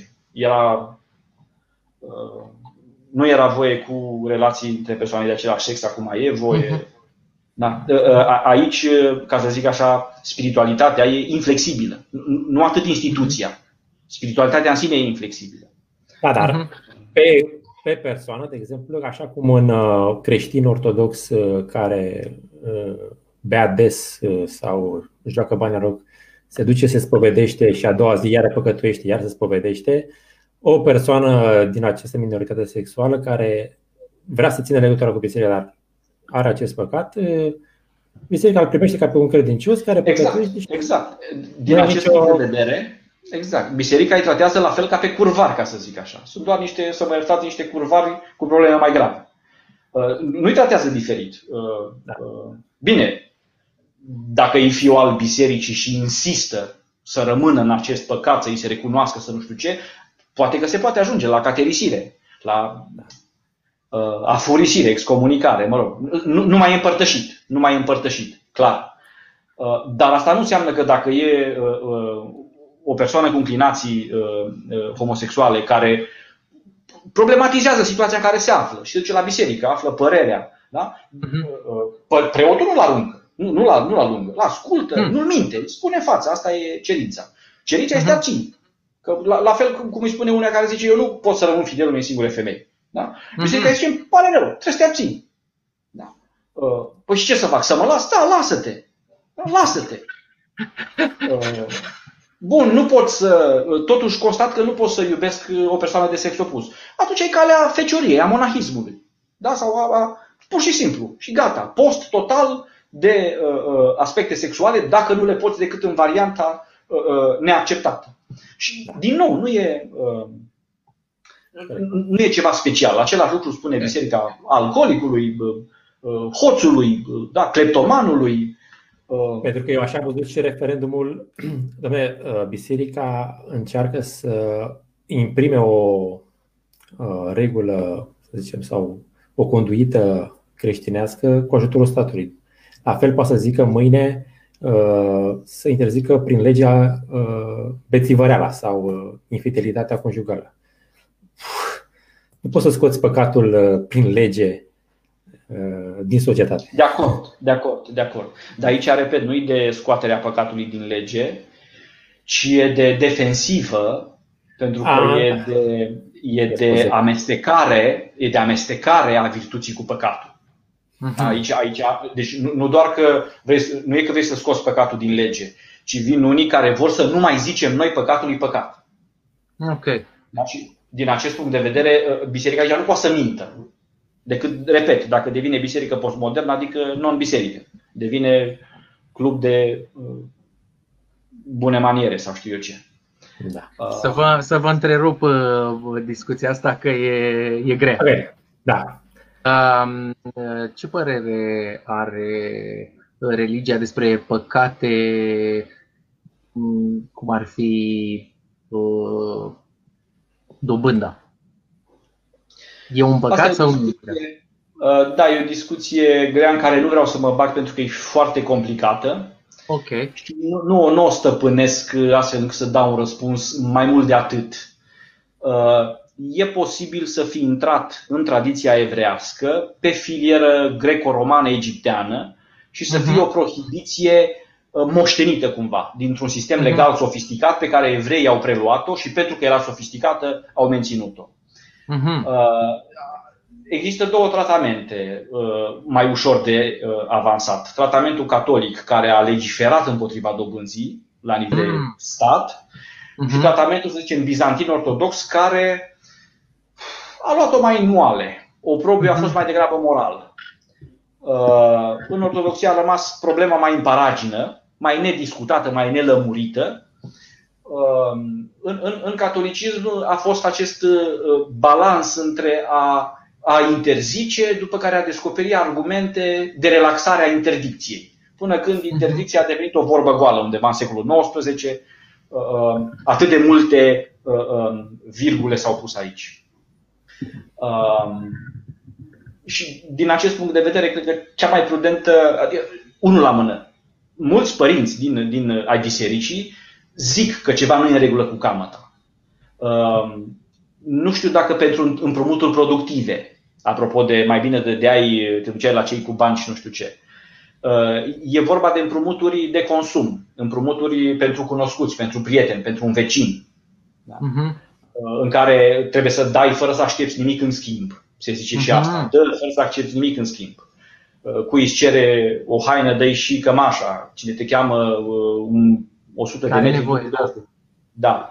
Uh, da, economic vorbind, deci, iată, o să încep cu unul. Trebuie să reținem că ni se cere o prudență și e ireductibilă din punctul ăsta de vedere, de pe poziții hmm. ortodoxe, dar doi la mână, ea e uh, uh, împinsă înainte ca precept moral. Da? Ai grijă că se pare că are o capacitate specială de a strica om, să zicem așa.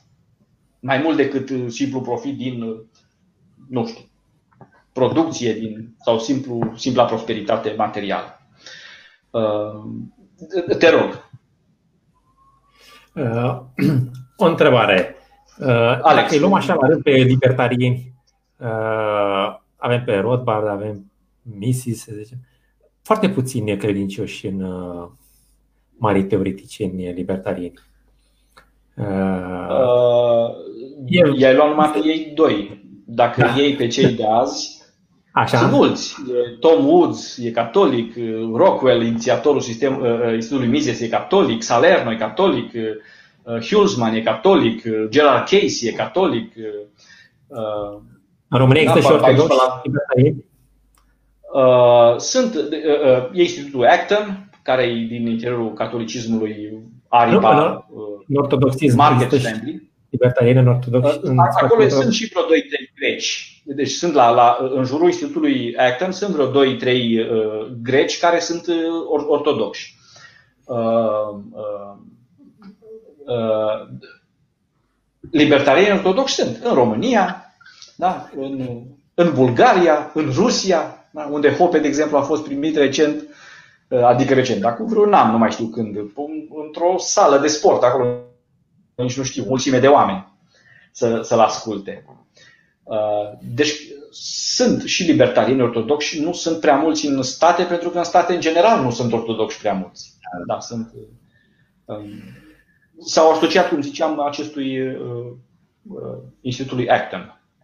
Da. E, e ok că um, a fost interzis pelerinajul la moaștele Sfintei Parastiva? Eu cred că nu. Cred că nu. Uh, fiind dată de un partid liberal, îți spune că este o măsură liberală. Da, numele. Uh, cum, cum ne învață pe noi uh, uh, economia de bună calitate, nu trebuie judecate instituțiile, măsurile, partidele după etichete și după intenții, da? ci după consecințele concrete, reale pe care, pe care le au și stimulentele pe care le, le furnizează. E trist din punctul meu de vedere, e trist că în perioada asta PNL-ul nu are deloc retorica drepturilor, nu neapărat numai pentru creștini. Da. Parcă uh-huh. cel mai puțin se ocupă de retorica asta a libertății și a drepturilor. A mhm. căzut în plasa asta a discursului uh, uh, între ghilimele de tip expert medical, uh-huh. deși uh, mărturisesc că am început cu un gând de bună credință undeva în, în, în martie, dar uh, mi-e tot mai greu să înțeleg ce experți vizitează uh, uh, guvernul și președinția Uh, la cine se informează, aș vrea și eu să-i văd. Experții, studiile pe care le fac, uh, materialele pe care le consultă, uh, nu consultă niciun expert, ca să zic așa, cu păreri contrare față de lockdown-ul ăsta, deși sunt deja câțiva pe care ca guvern ar putea invita. Haide, domnule, în Parlamentul nostru uh-huh. Uh, sunt vreo trei, acum am scapă numele lor, care au semnat declarația asta de la Great Barrington, o doamnă din uh, Suneta Gupta sau așa ceva, din, din, de la Oxford uh, și alții doi, unul de la Harvard și altul de la Stanford. Deci statul român, dacă ar fi serios în, în intenția lui de a întemeia o politică, i-ar putea intervieva, doamne iartă-mă, pe, pe Skype, cum a făcut guvernatorul de Florida. Hai, domnule, spune-ne și tu, tu ce părere ai? și să vină după aia să zică, uite, l-am ascultat și pe ăsta, l-am ascultat și pe ăla, să transmită public eventual, să zică, am, am, am apucat problema pe toate părțile și uh, uh, cazul medical e clar în favoarea lockdown-ului, în favoarea măștii, în favoarea închiderii școlilor, a restaurantelor și a pelerinajelor. Părerea mea e că e cam după ureche toată treaba. Da, e cam, cam după ureche. Adică deja uh, uh, țin minte că uh, nu de mult aveam o modă când propuneam dinspre dreapta vreo privatizare, vreo liberalizare, vreo reformă, tot timpul se cereau studii de impact. dați-ne niște studii de impact. Nu facem nicio mișcare fără studii de impact. Acum uh-huh. se pare că pot face orice, fără nici cel mai mic studiu de impact. Da, această valoare europeană s-a pierdut dintr-o dată total. Mm. Deci, bun, hai să vedem. Vorba acelea din Moromete. Doamne, pe ce te bazezi? Da, pe ce te bazezi? Și, și iarăși o, o, o închidere exante, adică măcar zile, bă, faceți-l, da, vă rog frumos, recomandări, coloana de 10 km, distanțe de... Adică mi se pare chiar pe colțul mesei făcută judecata asta de tipul știți ce, ia închideți biserica de Paști, ia numai voi la biserică offline, ia pelerinajele a se slăbi. E o atitudine foarte lipsită de respect pentru că îmi dau seama că e o lipsă de delicatețe totală. Adică nu își pun problema că poate creștinii ăștia care vor să meargă în pelerinaj realmente consideră ca valoros acest, acest aspect, da? acest aspect uh, al vieților. Și atunci e un dispreț uh, uh, ceva de genul mofturi, mofturi, fandoseli, obscurantisme, da? a se slăbi. Mm. Uh, și mm-hmm. cred că e o și o încălcare a, a drepturilor oamenilor de, a, de a-și exercita libertatea religioasă și și un dispreț. Da? Un, un dispreț. Uh, uh, în, mai ales în concertul acesta al, um, al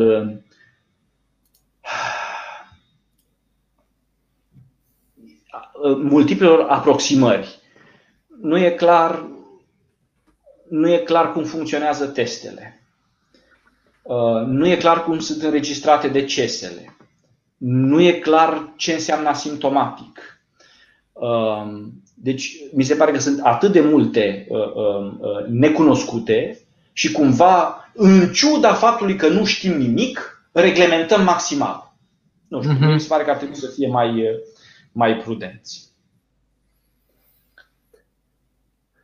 Eu nu mai am întrebări. Nu mai ai întrebări? Sunt. Nu. Eu răspuns m-a lămurit. Complet. Te-am obosit? Nu, nu, nu, nu, a fost o plăcere. Am, mai avea și alte puncte, dar depășesc sfera emisiunii. Adică da, dar nici nu știu cât am rămas la, da, nici nu știu cât am rămas la linia sugerată, dar a fost în zonă, probabil că da, a fost, a fost în zonă. Ca, să, ca să încheiem, spune-ne, Vlad, te rog, de ce, de ce să vină lumea la Academia Privată? Da, da, la Uh, am încercat și eu acest proiect, uh, ca să zic așa, antreprenorial, educațional, complet privat. Um, să vină, pentru că eu trag nădejde că sunt cursuri interesante pe acolo. Uh, de exemplu, am avut și unul de acest tip, Economia pentru ortodox, Ortodoxia pentru economiști, tocmai într-o încercare de a apropia cele două sfere Uh, și s-a soldat cu rezultate interesante. Acolo am cunoscut uh, o, o, o persoană, un antreprenor care a încercat uh, și încă mai încearcă, n-a abandonat proiectul deși merge mai greu, să facă un fel de Romanian Orthodox Business Leaders, ca să zic așa. Deci o, wow. o grupare, o grupare de, de, de antreprenori ortodoxi. Deci, practic, ce e? O grupare, divagăm un pic. Academia privată e, e, un, e un business, e un SRL, sau mă uh-huh. de... De ortodox. E un SRL. A, de Romanian Orthodox Business Leaders. Nu, asta, da, asta, da. E, asta e denumirea de lucru pe care o dau eu. Okay. Uh, nu s-a creat încă. Cu voia Domnului se va crea. Um, revenind la Academia Privată, da. eu am încercat să construiesc acolo un fel de program complet uh, de educațional, cum l-aș vedea eu, chiar dacă numai într-un schelet uh, uh, sumar, Uh, adică din economie să mă extind și în filozofie politică, acoperând sfera asta uh, a libertarianismului, dar și în cultură, istorie, uh, spiritualitate, da? tocmai pentru a crea un fel de, dacă vreți, în ultima instanță, un program universitar autentic, cumva, complet desprins de orice acreditări. Asta a fost miza mea. E mai greu decât mi-am imaginat, dar miza asta a fost să nu fie implicat acolo niciun fel de acreditare oficială, ci singura chestie care să împingă înainte proiectul, dacă e să uh, fie împins, să fie calitatea intrinsecă a, a produselor livrate, pe care oamenii să le achiziționeze uh, la care să se conecteze de bunăvoie și mulțumiți de ce, de ce se oferă. Și au fost cursuri. Economia pe înțelesul tuturor. Acum fac Keynes, de exemplu, ne luptăm cu un grup de uh, cursanți, eroi, ca să zic așa, cu Keynes, teoria generală a folosirii de mâini, uh, mâinii de lucru a dobândii și a banilor. Și uh, ca să folosesc uh, uh, o expresie în, în ton cu întâlnirea de azi, uh, am crezut că în, în Keynes voi găsi uh, opera unui demon intervenționist, ca să zic așa, dar am descoperit în carte că e legiune, da, ca să zic așa, e, e, e mult mai greu. Da? Sau prăbușit un pic de, prăbușit un pic de greutatea textului, uh, m-am simțit uh, poate mult ce spun și mă împopotonez acum, dar m-am simțit ca și ucenicii lui Hristos, care n-au reușit să scoată un demon și s-au dus la Hristos și au zis, de ce nu l-am putut scoate? Și Hristos le-a zis, e, asta e demon greu, se scoate cu multă rugăciune și post. Dar cam asta e senzația mea, izbindu-mă de, de, de, de Keynes. E, e, e un personaj atât de... Uh, și la cine te duci? La, la Rothbard, la cine te duci? Uh, da, mă duc înapoi la, la, la austrieci și încerc să rumeg să internalizez uh, opera lui Keynes, dar e un proiect, e un proiect dificil.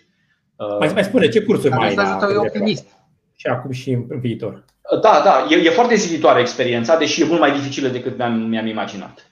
Uh, uh, păi am avut cursuri, de exemplu, de filozofie, l-am uh, invitat pe Vlad Moreșan de la, de la Cluj și a ținut inclusiv un curs pe marxismul cultural. Uh, uh, uh, dar a predat chiar și chestii sofisticate, să zic așa, Kant, Hegel, deci filozofie pur sânge.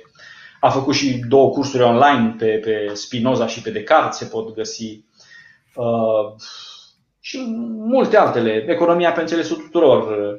Am discutat diverse cărți, am început cu un seminar cărți mici idei mari, care am trecut prin 10 cărți într-un an, cu tot așa cu o echipă de, de, de cursanți. Uh, economie, uh, filozofie, istorie, uh, educație. Am studiat, de exemplu, John Taylor Gatto, am discutat cu ei.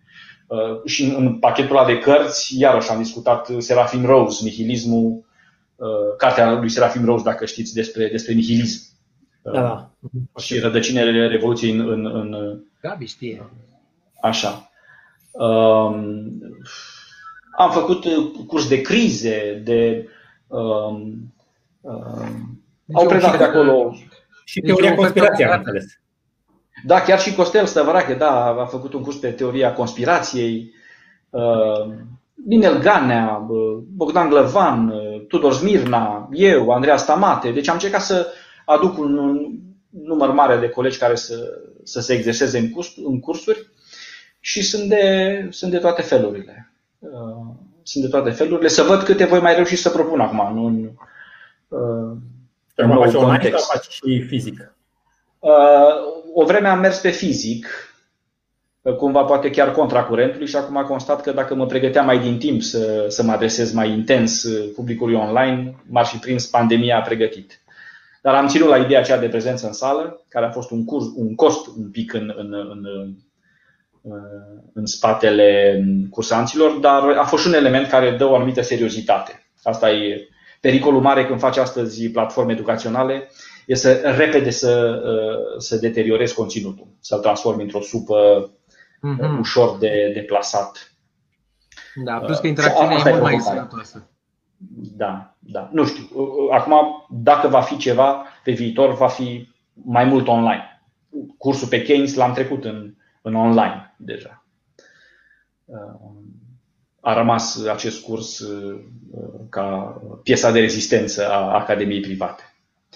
Ok. Um, Bine. Atunci, pe această notă optimistă, să încheiem. Mulțumim foarte mulțumesc mult. De, mulțumesc și eu de invitație. Ne așteptăm și... și în alte dăți când uh, poți. Cu drag, cu drag. Dacă mă mai invitați, okay. voi veni. Vă mulțumesc și eu de invitație și vă salut și pe voi și pe eventualii privitori. Pa, pa! Mulțumim! Pa, pa! La revedere! Mulțumesc și eu!